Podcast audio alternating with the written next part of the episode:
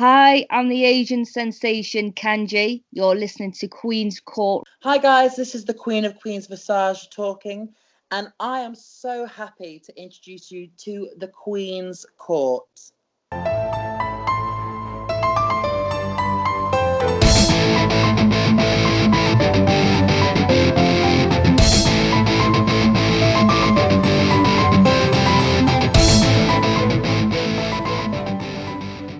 Hello, hello, my darlings, and welcome to episode 30 of Queen's Court, Queenie Guides, episode 1. Oh my god! We made it to 30 episodes, can you even? I'm so excited, and I couldn't think of a better way, a more perfect way, to celebrate making it to 30 episodes of Queen's Court. Oh my god. Than with this brand new series, Queenie Guides. OMG. I cannot wait to bring this to you. As most things do, it went down in the DMs. Well, maybe not the DMs exactly, but a group text message between my dear friends JPQ and Anthony from Smark to Death. And we were chit-chatting as we normally do. And I was saying to them, oh my God, you guys, I don't know what to do. I don't know what to record. I'm kind of stuck. I don't know what I want. And I couldn't think of how I wanted this to work. And then they came up with this idea, essentially, where JPQ said to me, well, what if, like, you didn't want to watch WWE anymore? What would you do? And from there, it kind of snowballed. Anthony threw some things in. I threw some things in.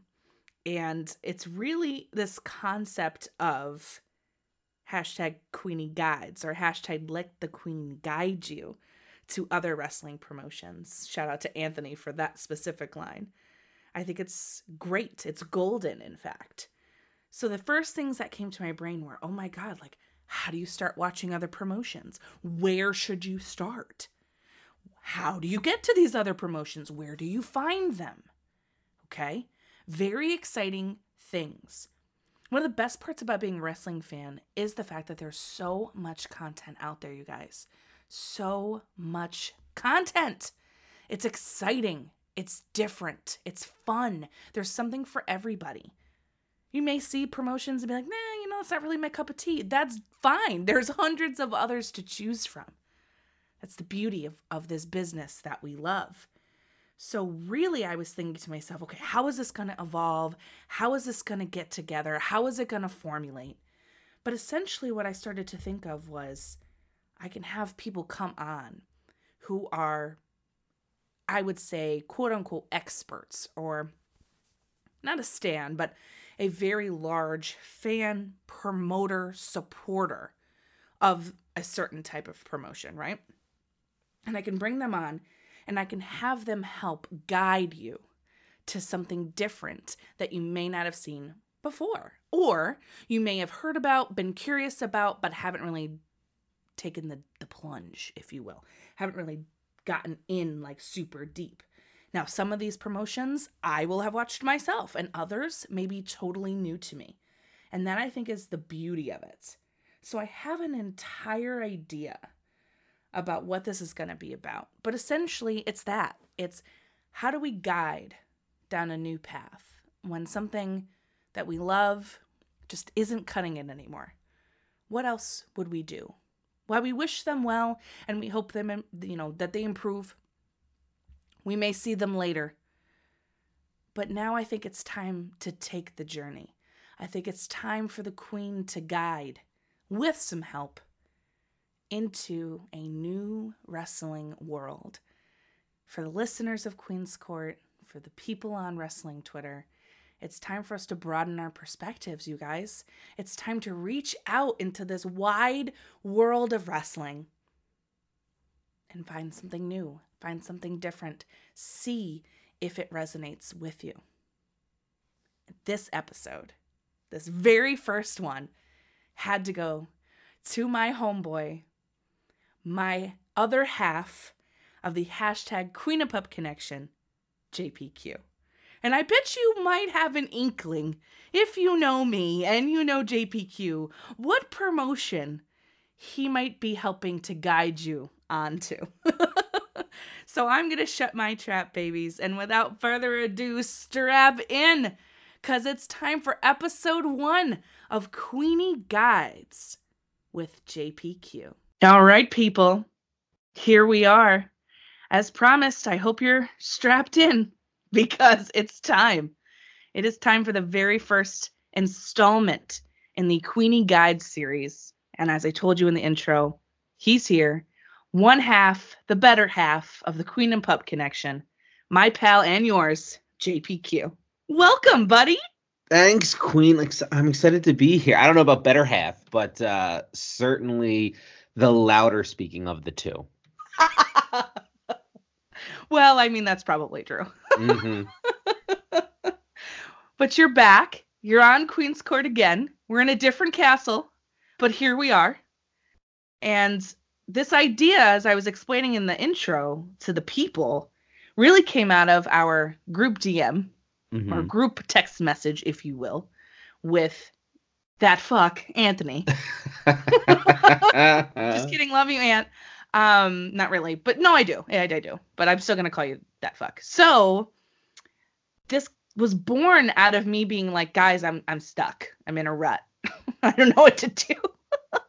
And you had been hearing my, my complaining and my being disenfranchised with the big company WWE. And I'm like, oh my God, you guys, I don't know what to record. I'm like so disheartened. I'm like out of the game.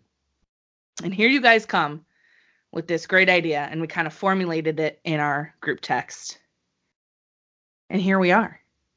Yeah, the White Knights come to the rescue again. Yes, that's very pompous, but you know what I mean. Well, you were my White Knights in that scenario, that's for sure. But, it couldn't have gone any other way than to have you first. Because I feel like this is a promotion that we're going to talk about today that you're very well known for in terms of supporting and watching and telling people about it. But it's also a promotion I feel like people are like, yeah, I'll check it out, JPQ. But, like, they don't. That's fair way of putting it. They like the hype. Yeah. But the actual, okay, I'm going to go sit down and commit some energy to this, it doesn't always seem to quite get there. And I don't know why, but we're going to dive into it today. We're going to try and figure it out. But first, we have to tell the people what it is. So, JPQ, I'm going to let you take it away with this first kind of introduction. What is this promotion, if you were to try to explain it to people that had, maybe never watched it, maybe heard of it, but don't really understand it? Yeah. So the promotion that we're talking about is Stardom, right? #WatchStardom.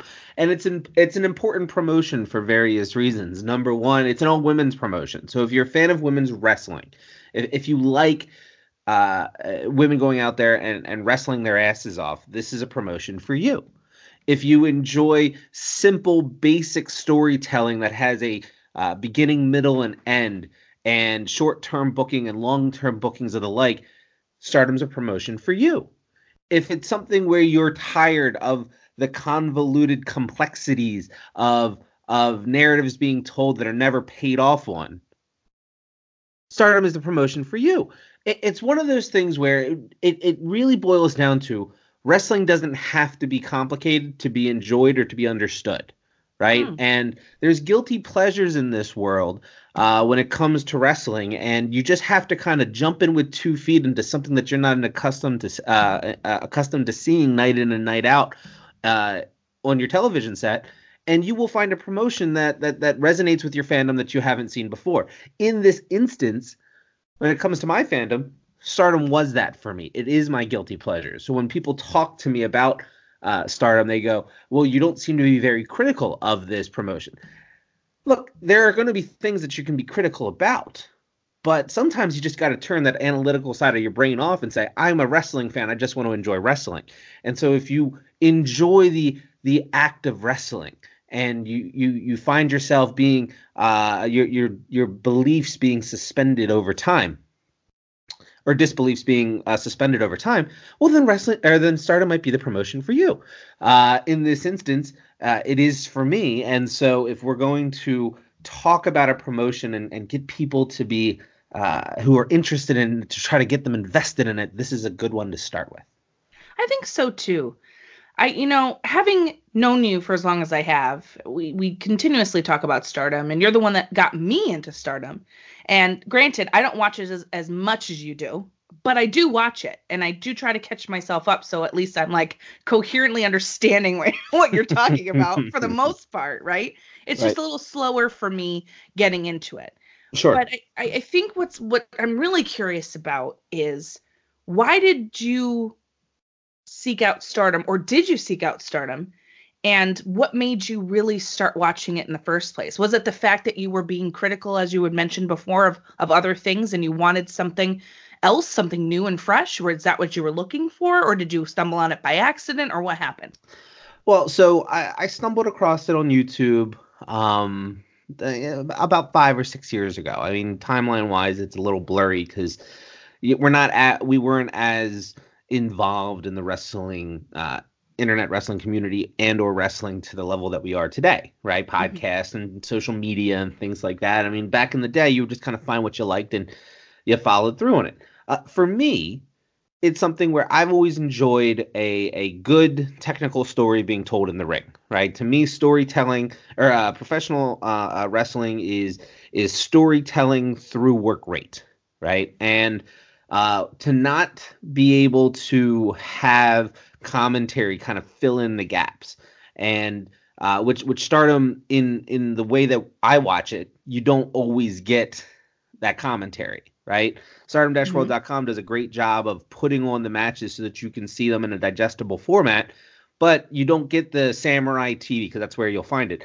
You don't get the Samurai TV intros. You don't get the commentary that comes along with it. It's very plain Jane in the way they present it, which is they're going to do a quick promo. They're going to come to the ring. You're going to get the pageantry of the introductions, which, again, aren't over the top, but there's music and there's streamers and there's fun outfits and things of that nature. And then you're going to get a match. And then after that match, you might... depending on the whether it's a co-main, main, or undercard, you might get a little a promo afterwards. And that's all you're going to get. And so when I saw that, it's so different than what I'm conditioned to watching with the likes of WWE or WCW back in the day, or even ECW on some level. It is so stripped down to the bare essentials of what wrestling can be, that I found myself really kind of enjoying that presentation, because it you didn't need a lot, and your focus was on the in-ring work of these women.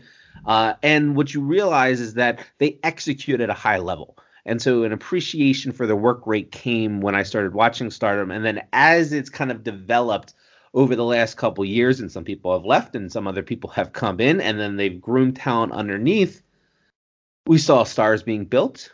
We saw high execution with stiff, hard matches in the ring.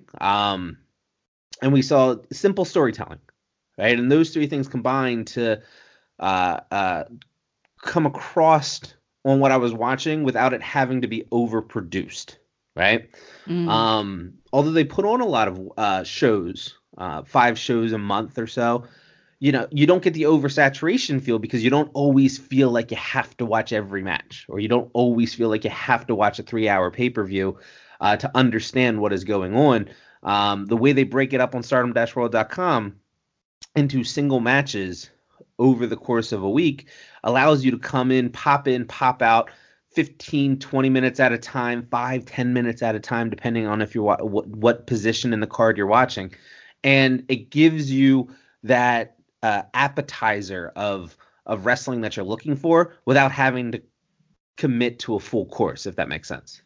It does make sense. And I'm curious if that plus the appreciation for the actual wrestling, because they do showcase it. It's such a different vibe and feel for those who haven't seen it. You're exactly right in explaining it. It's like stripped down. It's this is what it is, and we're going to watch this wrestling. And it really changes the way I think you see wrestling and you view wrestling, especially for women. You know, part of the thing I was so shocked about was how stiff their matches were. I was like, oh my God, and how talented they are and how young they are. It's kind of wild. So I was wondering a little bit about like how did all of that like keep your attention? What was it specifically that was like, yeah, this is going to be it. Like I'm here. I think for me, it comes down to two things. One, it's a very Japanese style, very strong style base. So if you're a fan of New Japan Pro Wrestling, there's ties between the two promotions with the way that they wrestle, right? That's number one. Number two, the discipline of the women in the ring translates to the viewer watching. Like, you know, they take what they do in the ring very seriously. Yeah. They may not be serious characters, but they understand that when they're in that ring and they're presenting their craft to an audience, that they're going to give 100%. There are no days off, right? I think that lends itself to my fandoms as well. More importantly than either one of those two things is the fact that when you sit down and you watch this, there's a focus on the roster as a whole, right? Like whether it's faction based and you're dealing with four factions and how those factions go against each other or how the internal dynamics of the faction work. It's very streamlined. It's very basic. And because of that, you don't have to think too hard. So your focus really becomes more on how they go in and execute more than, okay, well, the continuity side of the storytelling. Mm.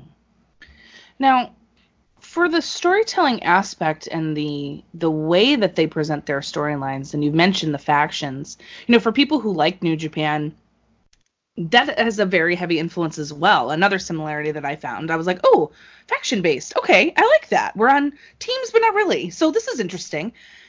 How would you explain these factions, maybe like their personalities and their way of telling their stories? Because I find that and their characters, I think, to be one of the most interesting things about Stardom. Because even the heels aren't really heels, I guess. I'm not sure how to explain it. But yeah, there is no good or bad in Stardom. Right. That's it. Yeah, there's no good and no bad, but they're like, there is a bad guy faction. Sure. Yeah, they blur the lines. You have your heels, you have your faces, but really you don't have either. And what I mean by that is that it's a family-based promotion. Mm-hmm. It's fun. It's palatable to all people. Right. You know, it's something where you can sit down with your kid and you can watch it because it's not going to be over-the-top grandiose in any type of way outside of some Oedo Tai matches. The four factions that we're dealing with are Queen's Quest, Stars, Tokyo Cyber Squad, and Oedo Tai. Now, Queen's Quest is the best way to look at Queen's Quest, and I give all the credit in the world to Bowling JD over at the Red Leaf Retrocast, the way that he presented it. And they're like the Yankees, right? They're your hired guns. They're always going to be vying for the tag team championships, the trio championships, the Intercontinental or the Wonder of Stardom championship, or their main championship, the World of Stardom championship. And whether they're vying against other factions for it, or they're fighting internally for it. It's all about respect, and that if you're in Queen's Quest, you're expected to perform at a high level, right? Not just with your character, but then with your wrestling acumen. And so good, bad, internal struggles or not, you know, you can be the number one, you can be the number two, and you could be battling over their intercontinental, their white belt, for example, their singles title. And there is no animosity. It's expected of us to go for this title, right? Right. And so there's a respect feud there. At the same time, you have Stars. They're kind of like your poppy. They would be associated with like being faces, right? Their focuses tend to be more on the mainstream fandoms of Stardom. You know, that's where Mayu Iwatani is. That's where Tam Nakano is. That's where Arisa Hoshiki, people that have gone out and created names for themselves outside of Stardom in various other types of martial arts, whether that be shoot catch fighting with Arisa or karate and pop culture with the way Tom has been. You know, they tend to be more of your bells of the ball is probably a good way of putting it. I like that. Yeah. And then you have Oedo Tai, and they're the closest to the heels that you have, and they can have some heelish antics. They do a little bit of throwing people across the ring. They'll take it out into the crowd. They've been known to hang people from time to time, and the reason I bring that up is because it's happened 3 or 4 times in the last 2 years. So, you know, that becomes a staple of the faction over time. But even when they're doing it, you know, it's like, it's aggressive, but it never lasts too long, and it's never the finality of the match. It's always just a part of the match as they go on. But at the same time, you know, there's comedy elements involved with Natsu within Oedo Tai. You have some of their younger trainees. There's a senpai-kohai relationship between the leader and her training and mentoring everybody underneath of her, no matter the status. That there's a respect level within Oedo Tai and chain of command that they focus on. So, again, you can find positives and negatives, and they bring a lot of affable qualities to a heel faction, right? The newest faction, Tokyo Cyber Squad, which was created earlier this year, they tend to be, in my opinion, the land of misfit toys, right? Their focus is on inclusion, bringing everybody in, whether you don't fit in the Queen's Quest, Stars, Oedo Tai narratives. We're going to bring you in under this international army type of feel. Our leader is sweet and psychotic, you know, and we're going to come out with water pistols and guns and show you a very regimented way of being successful. But we're going to do it in a fun, lighthearted way, because at the end of the day, we don't take ourselves too seriously until that bell rings. And that's a good balance of fun, gleefulness mixed with an undertone of, just serious badassery, I guess is the best way of putting it, you know, where they know they can be quirky, because when they're in the ring, they're going to put you through the ringer. So interesting dynamic like that. And again, you can find in every faction someone to like, someone to hate, you know, so the good versus bad narrative isn't typically as easy to spot as in other promotions. Yeah, that's the kind of cool thing about it. And when I first started watching Stardom, I was like, where are the bad guys? Where are the good guys? You know, because it's your training. You're used to that. You're conditioned. Like, yeah, it's a great word. You're conditioned to expect these kind of things. And I was like, this is not happening. I kind of like everybody. Okay, what's going on? But I just enjoy the different characters and the way that they present themselves within these factions. And I'd say you were talking just now about Tokyo Cyber Squad and like how they can be a little quirky and weird, because when they get in the ring, things are going to go down. And that reminds me of Hana, who just won the five-star Grand Prix. What a look that girl has. Oh my God. We've talked about her for wrestling fashion, but that's one that you'd see her and you're like, wow, you're very like interesting to look at. This is cool. You have a really dope outfit and you have like the gas mask, and I'm confused by your hair, but I love it. And it's pink, and what's going on? And then she gets in the ring and you're like, oh, I mean, she's so talented. And that's the cool thing I found about the stuff in Stardom. It's a lot of hard hitting matches. It's a lot of the unexpected. And that's something I sounds stupid to say it again, but I wasn't expecting to be surprised by these factions and the way that they work together. And while they're still in factions, you're right, there's still that expectation that, yeah, we're going to fight for belts and yeah, we're going to do what we're going to do. But they still have that camaraderie within their own faction, which I think is really unique. I haven't seen another wrestling promotion that does it quite like Stardom does. No, and it gives them something to do when they're not committed to a storyline. You know, to have Stars versus Queen's Quest, for example, in a 3-on-3 just on a card for the sake of having it, it allows a baseline of storytelling where you don't have to think too hard, right? Mm-hmm. Like, we as fans tend to be we tend to overanalyze when certain people are going against certain people and how this whole all works. Well, in Stardom, if you're not outside of like their Cinderella tournaments, their G1 style five-star Grand Prix, their tag leagues, things of that nature.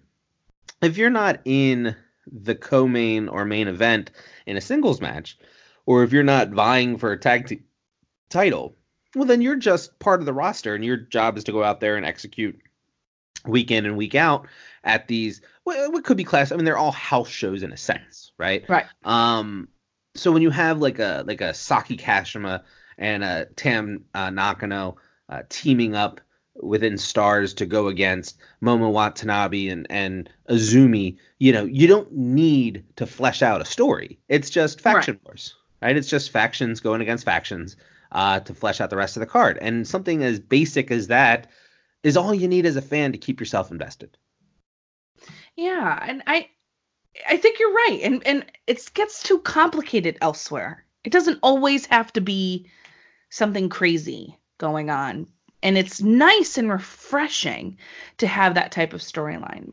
And I find it also interesting the way that they have their belts. This is the one thing that when I first started watching, I was like, okay, JPQ, what does all of this mean? Why are they all different colors? I don't understand what's going on. But there's so many different ones. They have the World of Stardom Champ, the Wonder of Stardom, the Goddess of Stardom, the Artist of Stardom, which I think is probably my favorite. The high speed one, which people who watch AEW, Riho, right, is the current high speed champion. She is. And they have a couple other ones I can't remember off the top of my head, but they're shaped like stars, but they're different colors. So, like, for people who don't understand their belt system, we know that the World of Stardom champion is the big one, right? Yeah. What would we say is the one right after that? And that's the red belt. So the red belt is their number one. That's their world championship, right? The World of Stardom champion. From there, you have your Wonder of Stardom championship, which is your hashtag white belt, right? That's your intercontinental, right? The reason I like to use colors to associate with them, one, it's easier. Instead of going world and wonder and artist and goddess and like that has a tendency to be a little confusing. Yes, it is. Yes. But the Intercontinental is associated with the white strap, right? Right. So, you know, when you talk hashtag white belt, it tends to be a little bit more palatable for people that are learning. From there, you have your Goddesses of Stardom championships, which is your tag teams, the black belts. And then you have your Artists, which is your trios, your Artists of Stardom champions. And that's your light blue, your baby blue, your light pink, your baby blue, and your orange titles. And again, they're all the same in the sense that they're big stars with the buckles on the sides. But when they're walking to the ring, because you're not always going to get a trios match, but they always come out with their titles. Yeah. Or they do a lot of multi-champions, right? Joshi Wrestling is known for this, that if you're one of the top tier, well, you could be the tag champ, you could be the World of Stardom champion, the overall champion. You could be a trios champion, and you could be, you know, a Wonder of Stardom champion. So when they come out, and you could visualize the belts just based off the straps, it lets you know as a new fan whether or not these people should be taken seriously or not. So in any instance, whether it's time for a match or not, they represent and they wear those championships with pride. And so when they come to the ring, although it might not be a trios match, you know, and it's just a singles match for whatever reason, you know that this person's a champion within Stardom. And they do a really nice job of keeping those people elevated. Yeah, that's really cool. And the one that Riho has now, the high speed, is that like your, I don't know how I would say, like the cruiserweight belt, right? The high flying, or like your, what does Will Ospreay have there? Oh my God, my brain. The junior heavyweight championship, right? It's like the high flyers, the really quick in the ring, hard hitting. Is that what it's like? Is it similar? Sort of. So a lot like the cruiserweight from WCW, or the junior heavyweight, or the light heavyweight championship in WWF at the time. It's not like those in the sense that it's for high flyers. But it's a different style of wrestling, right? Oh. These matches are fast-paced. There's a lot of chain wrestling involved. There's a lot of pinning combinations countered into other pinning combinations. It's a lot of, like, I always likened it to when I started watching it as if you go back and you watch the old Dean Malenko versus Eddie Guerrero's, right? Oh, and okay. The first 10 minutes of that match was just trading offense back and forth and countering out of that offense. And they'd stop and the crowd would appreciate it and they would applaud, right? Mm-hmm. Because it's a high technical level of mat wrestling. Well, that's all these matches are. And they only last about 5 minutes. And so it's a lot of back and forth. It's a lot of quick counters. There's a lot of evasive movements. There's a couple pauses in between. And then it's cheeky finishes through pinning combinations or through catching somebody on running knees. You know, and it's fluid. It's very fluid. It's a style within Joshi that is not represented in most wrestling around the world. Another reason why it's so unique, and it's another thing that I'm like, oh, well, that's interesting. And I'm hard-pressed to find that exact thing elsewhere. I could see it in Zack Sabre Jr. Sometimes when I watch him wrestle, he does a lot of that chain stuff. Yeah. He just had a great one with Sonata in the G1.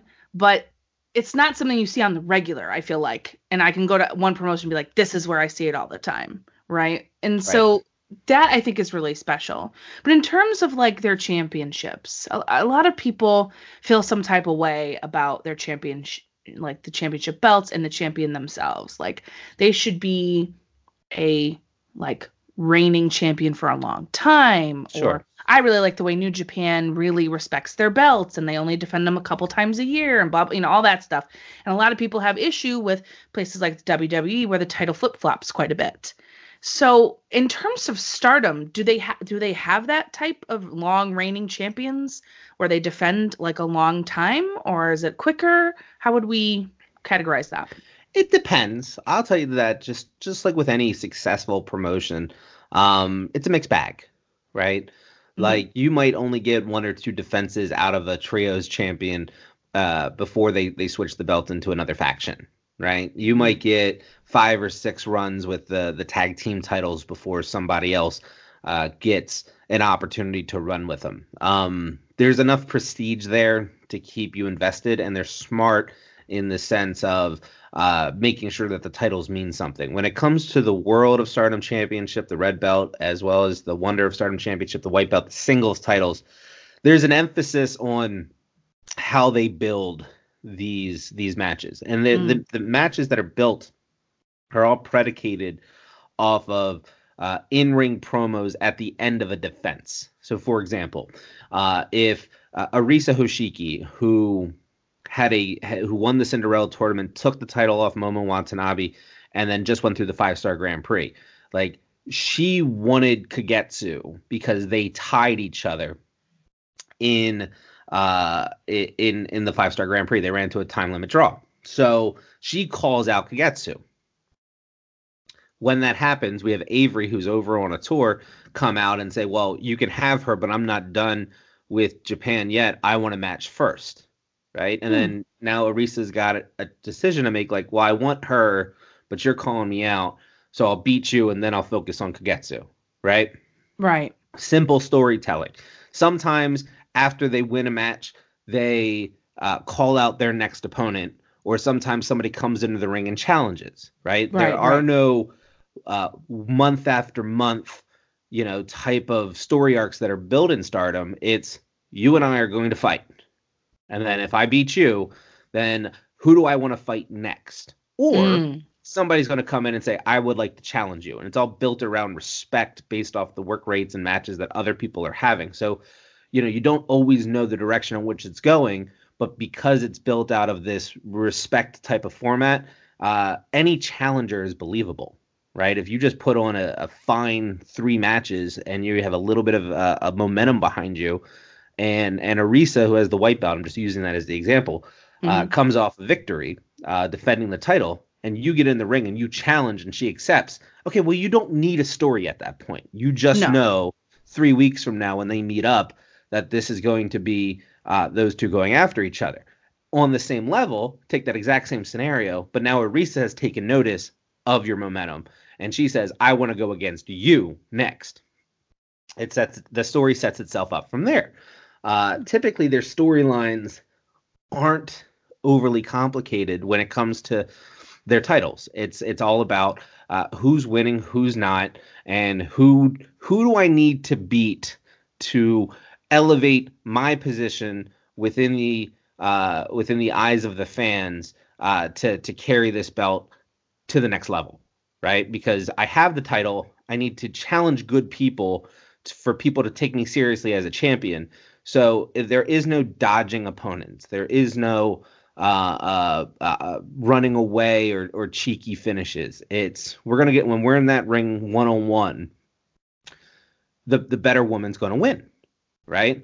And they tell such a smart story with and again, like, there's nuance to it, but because they're in there and they take it seriously and they, you know, their focus is on having a good in-ring match.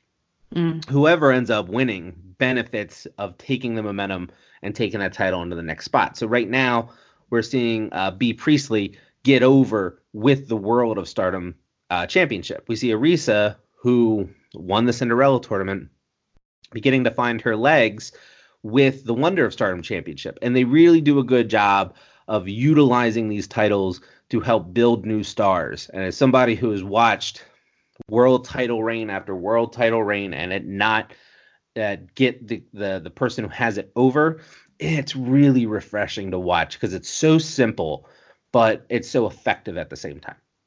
Yeah, because I think some of that is my problem with, like, WWE, for example. They're not building anybody else.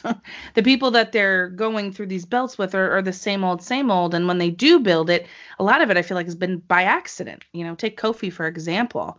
It was supposed to be Ali in that match. Ali got hurt. Kofi got put in. And look what happened. That's lightning in a bottle.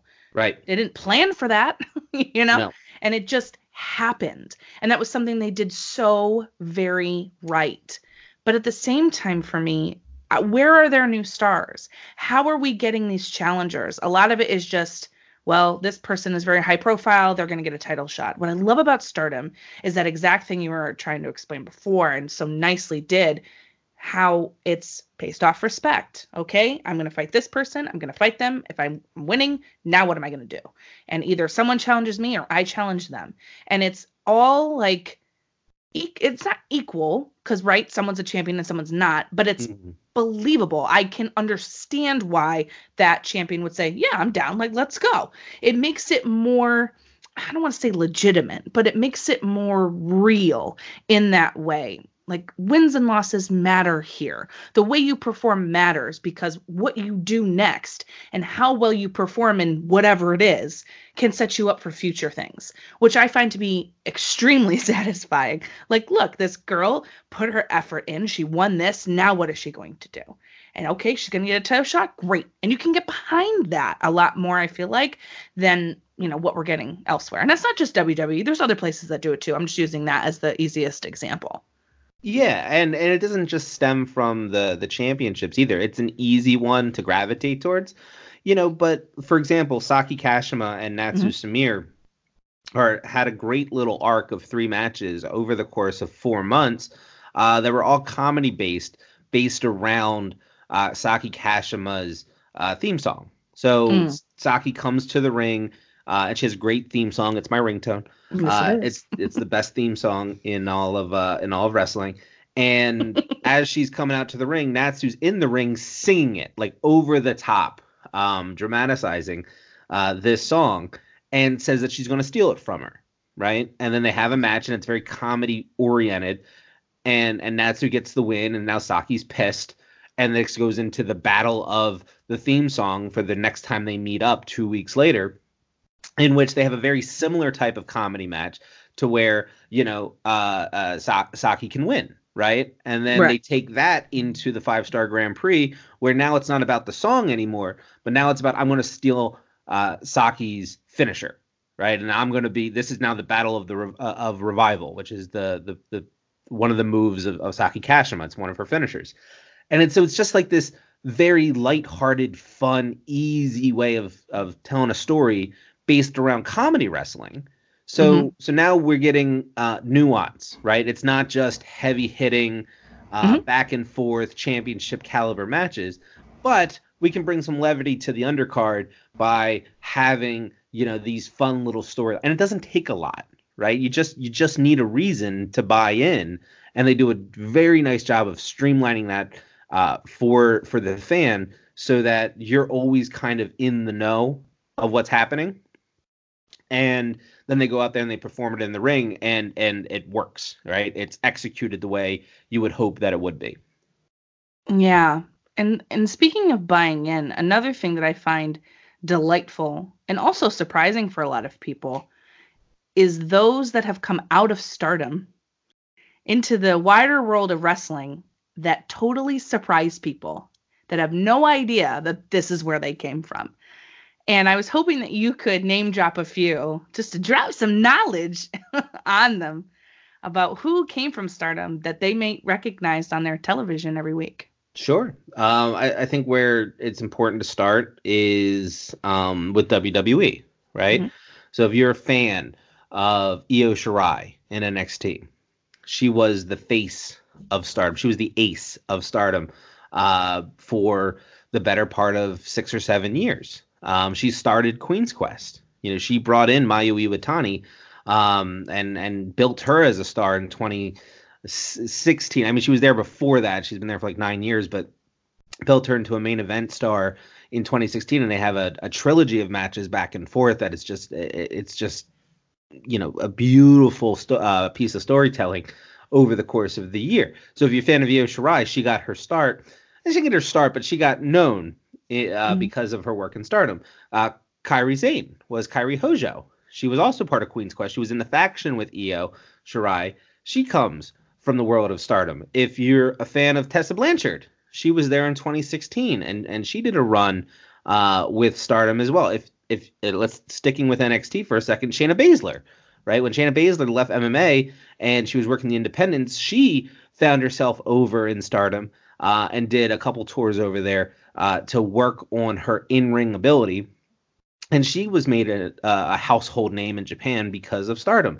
You know, there's a couple of like Asuka, for example, on the main roster. Not really part of Stardom like full force, but she's done a lot of work with Stardom and partnerships within Joshi Wrestling. If you were a Stardom fan, you knew who Kana was. And then when she got signed, she went, obviously became Asuka.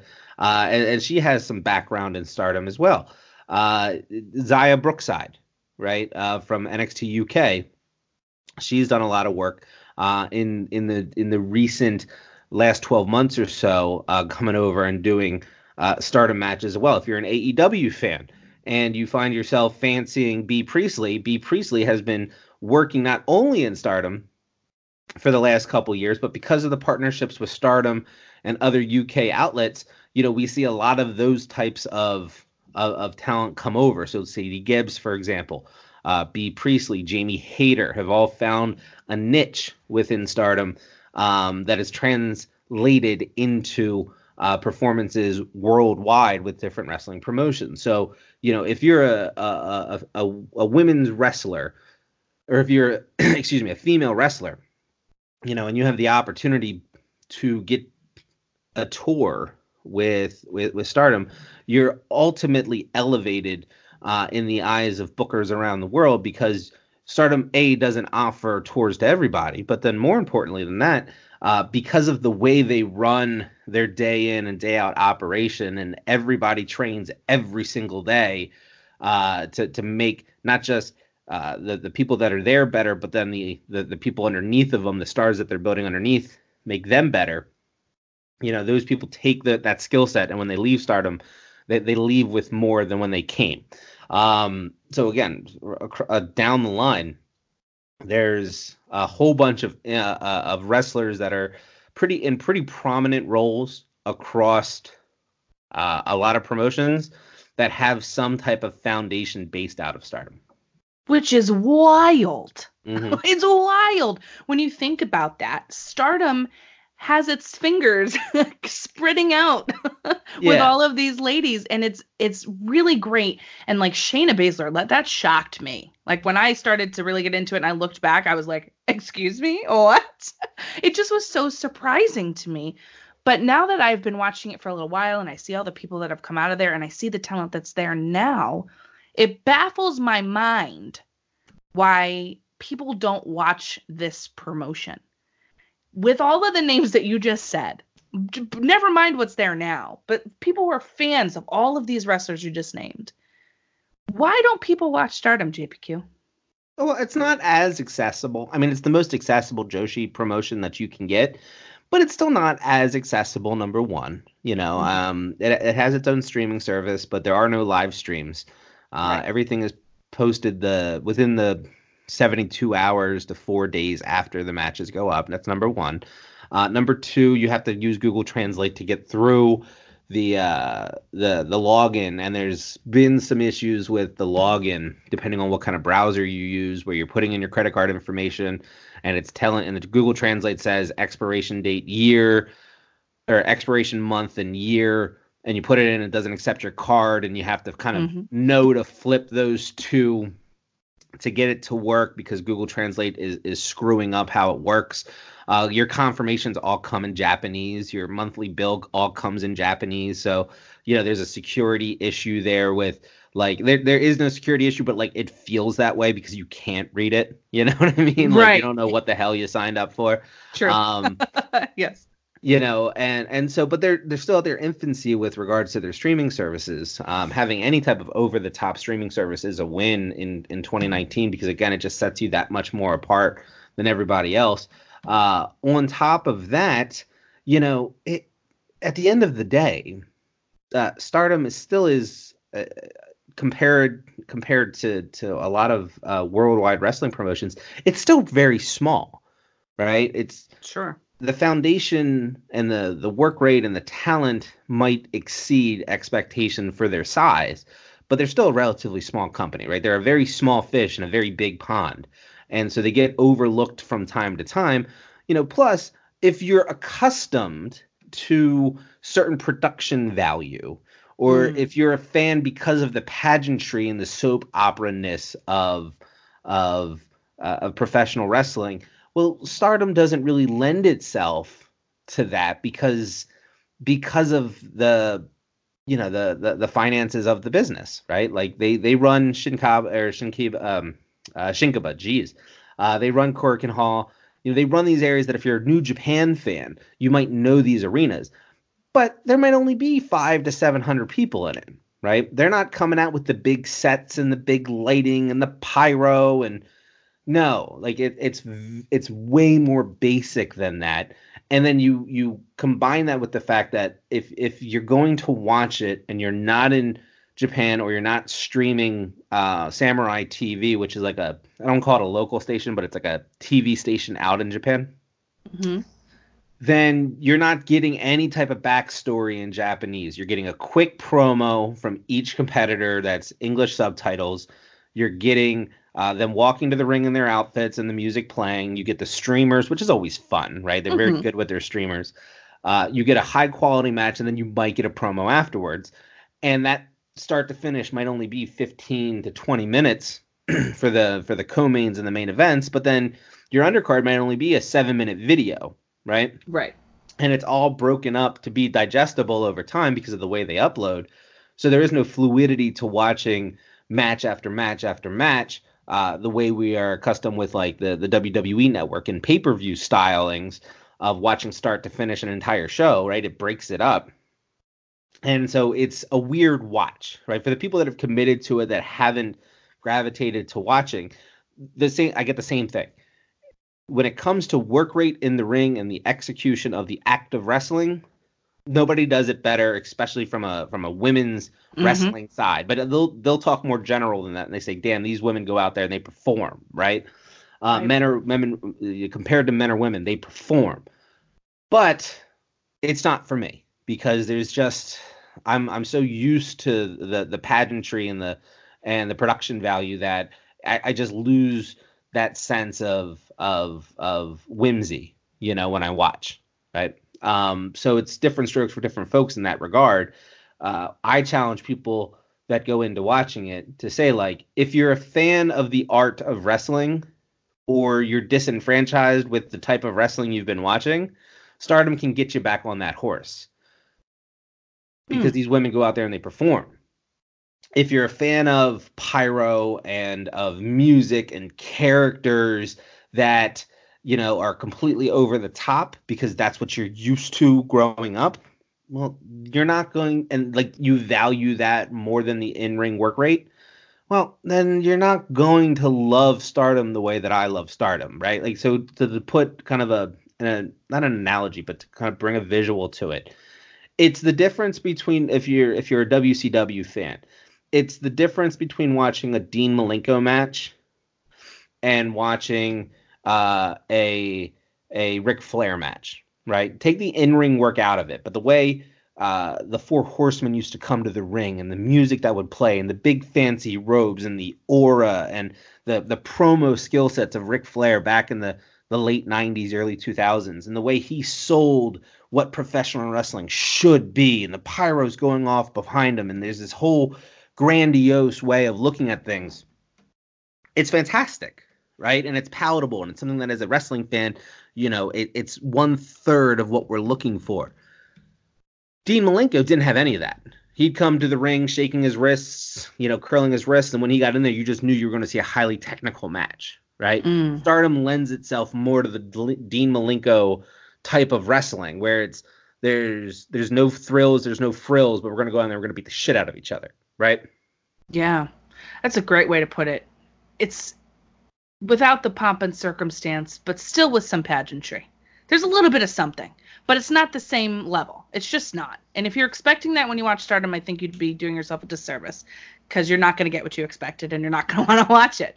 I think you have to go in there with a very open mind to understand that it's going to be something completely different than what you're used to, but give it a shot because of the people that you're going to watch. I think that's the real sell, at least for me. It's the women's wrestling that we get when you watch Stardom. So why should people watch Stardom right now? What about Stardom should interest the wider world of wrestling Twitter, wrestling podcasting, or wrestling fans? I think it's twofold. That's Stardom specific. Because again, I can talk about work rates all day. Sure. Right? But if you're a fan or you're missing in your fandom, watching a promotion build new stars, then Stardom is a promotion you want to check out because they do an excellent job of building new stars. That's number one. Number two, if you're a fan of complete rosters start to finish, right? If you find that you're a little disenfranchised because you have your main event, your mid card, and your lower mid card, and depending on who's fighting who when, you can kind of predict who's going to win that match, whether it be a Raw, a Dynamite, or a pay-per-view. If that person has less status within the hierarchy of the roster, well, then that person's not going to win that match, right?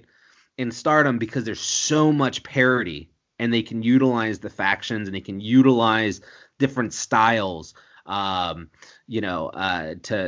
fight one-on-one or tag teams or on the trio side, you know, because everybody's so talented from top to bottom, on any given night, anybody can beat anybody. And so the unknowing booking decisions, or I should say the unpredictability of the booking finishes is something that, as a fan, you can gravitate to because you're always on the edge of your seat on who's going to win. It's awesome. I don't know if you could put it any better than that, which is why you're here. Before we close out, who should people look for specifically in Stardom? Who are the big stars right now that people should have their eye on? Like, we're all going to have our own that we attach to. We talked about it earlier, but sure. Who are some of the people that you need to be, like, paying attention to in Stardom, in your opinion? Well, it's so hard because, you know, Stardom is in this bit of a renaissance. They're probably out of the renaissance now, but with Io leaving and Kairi leaving, you know, they there was a lot of question marks at the back end of last May, 2018, of who's going to take on being the standard bearer, who's going to take over as the ace of New Japan, of Stardom, who's going to rise to the top, because you have a lot of young talent, right? Mm-hmm. You have people that are teenagers, you have early 20s. Again, if you're 26, you tend to be on the older side within Joshi wrestling, within Stardom. You know, but they've had a lot of people kind of ring the bell, kind of grab that brass ring over the last month to 16 months. So, you know, to sit here and say, well, who's somebody that you should know or you should pay attention to, it's tough because there's a little bit of everything for everybody. If you're completely new to Stardom, I would tell you to start with Mayu Iwatani, because she's been a little cross promoted with Ring of Honor and the Women of Honor Championship through WrestleMania weekend last year. So if you're a fan of, if you were at SuperCard, or if you were, she had a match at the SuperCard against Kelly Klein. If you're a Ring of Honor fan, you might have seen her in the past, and she really is the flag bearer, right? She is what I always said was the face of Stardom. Momo Watanabe, the leader of Queen's Quest, she's the ace now. She's taken over for Io Shirai. She's somebody worth investing your time into. She's 19, again, depending on birthdays, maybe 20 at this point. But she's really kind of leveraged her status within Queen's Quest to kind of be the leader once Io left. She had a great run with the white belt that she took from Io, and then ultimately defended it 12 times, and she really put herself in a good position. Hana Kimura is the new star, the signing somebody that they've had working with them. There's a lot of history with her and her family. Kyoko is her mother, started Oedo Tai. She just won the five-star Grand Prix. You know, she's got a great look. She's got a Western look. But she's just got one of the best characters going in Stardom right now.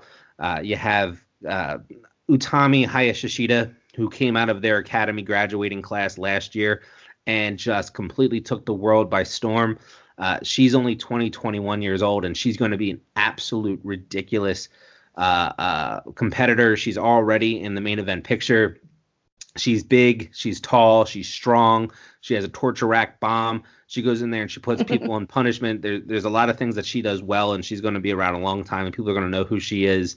Arisa Hoshiki has that kind of that martial artist or the mixed martial arts background. She does the Brazilian kick, that little question mark kick, and kicks people in the face. She has running knees. She utilizes her past history in catch-shoot fighting to her advantage to tell a different type of story in the ring. You have Kagetsu, who's not only their trainer for everybody underneath of her, but, you know, she's been a standard bearer there for 10, 11 years now.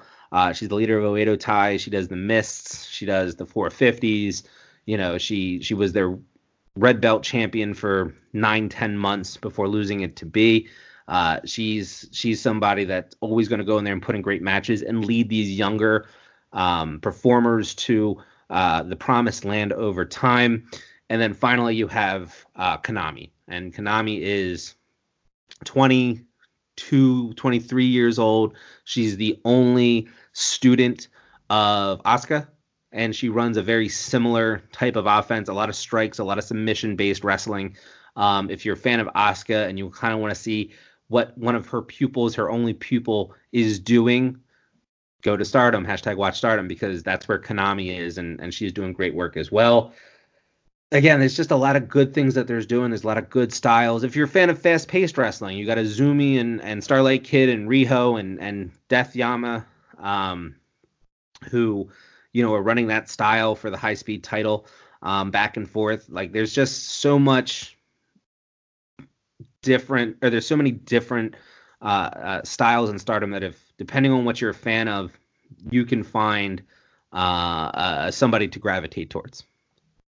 My favorite part about this whole thing was that you listed so many people I can keep going. You want to talk out Jungle Kiona and the underdog story? We can do that. You want to talk about the blue chipper and Hazuki, the wild heart, and her coming up through the ranks? We can go that route. If you want to talk about a constant professional who with a little bit of aloofness to her, we're talking Tam Nakano here, and the way she brings the stuffed animal to the ring, and her karate background is utilized in every one of her matches. Like, there's so many different routes I can take this. I know we talk about these people, but at the end of the day, you know, their goal is to go in there and put on an entertaining show, and they succeeded with those shows week in and week out. And again, if you're going to spend money on a subscription-based wrestling service, you know, there is no better bang for your buck wrestling content, volume of content for dollar spent than Stardom-world.com. Man. They should partner with you, JPQ. I've been trying. I know you have. It's true. But this is why I wanted to start this series after you guys kind of put the bug in my ear about it, because that's how I found GCW. That's how I found Stardom. Is somebody was like, dude, like, you need to watch this. And I'm like, I don't know. And like, no, you need to try. And look at how my fandom has changed in the past 6 months because of that. It's opened so many doors and so many possibilities. And that's all I really want.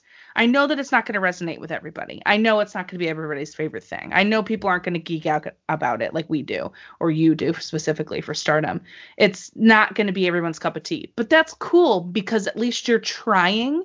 If right now you're just unhappy with what's generally happening around you, there are so many other amazing promotions with such great talent that I feel like do not get talked about enough, and this is one of them. Yeah, and I think to your point, getting into a new wrestling promotion it's confusing, right? Mm-hmm. Like, GCW does one of the best jobs because there's usually no build. It's just a showcase of different wrestlers and matches, right? Mm-hmm. And if you're a deathmatch person, or you're a comedy wrestling fan, or you like the big, beefy, super hefty weights going after one another, or you're a fan of a certain wrestler who just ends up being there that night, like, you don't need build. You don't need to follow a story. Stardom's a lot like that, right? You can jump in. Mm-hmm. The way I tell people to get into Stardom is, you know, ask for a couple match recommendations. They can be from me. They can be from anybody. Check out those matches on YouTube. Check out those matches on Dailymotion. You know, learn some of these people's names. Find somebody that you gravitate to. Then if you're going to jump into stardom-world.com, you have a foundation on which to build off of. And as you start watching through the shows, you're looking for the people that you recognize. And along the way, you'll start picking up the nuances of everybody else. And what you'll find over time is, once you understand the entire roster and the dynamic between the factions, it's like jumping into outer space, right?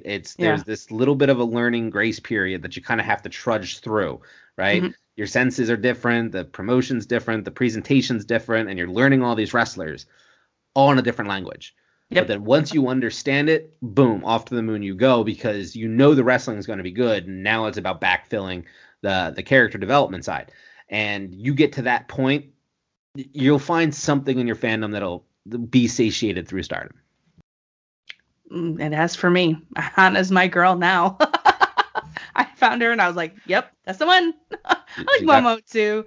And I love Kagetsu and all that. But Hana, there's something about her, man. That 5-star Grand Prix changed my whole mind. She's got an aura to her. She comes out, she sings Twinkle, Twinkle, Little Star, and then she beats your ass. It's an amazing character in the way that it works. Yeah. Yeah, it's weird the way it works. Exactly right. Was it going to say? There it is. Hashtag Queen of Pup Connection. And what better way to end? JPQ, I can't thank you enough for coming on today for the very first episode of Queenie Guides, a series starting with Stardom. No better way to begin. And I know that you agree. No better way to begin than Stardom. But I want to thank you again for coming. And please tell the people where they can find you, as if they don't know already, but they need to know again. Yeah. Well, first and foremost, thank you, Queen, for having me back. You know, it's always a pleasure and an honor to be on Queen's Court. I like this Queenie Guides. I'm excited to see who you bring on for other promotions, and I'm excited to learn something along the way for promotions that I may not have the time to focus my energies on right now.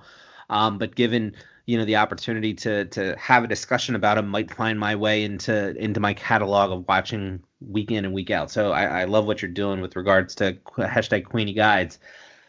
For me, you can find me, one half of the hashtag Queen of Pup Connection, on no particular angle, every single Wednesday, talking anything and everything in pro wrestling. We focus on, you know, one certain aspect of the last week or so, a storyline, a topic, news related, you know, promotion related. We find something and we kind of expand upon that, and either we speculate out or we talk about the world that is.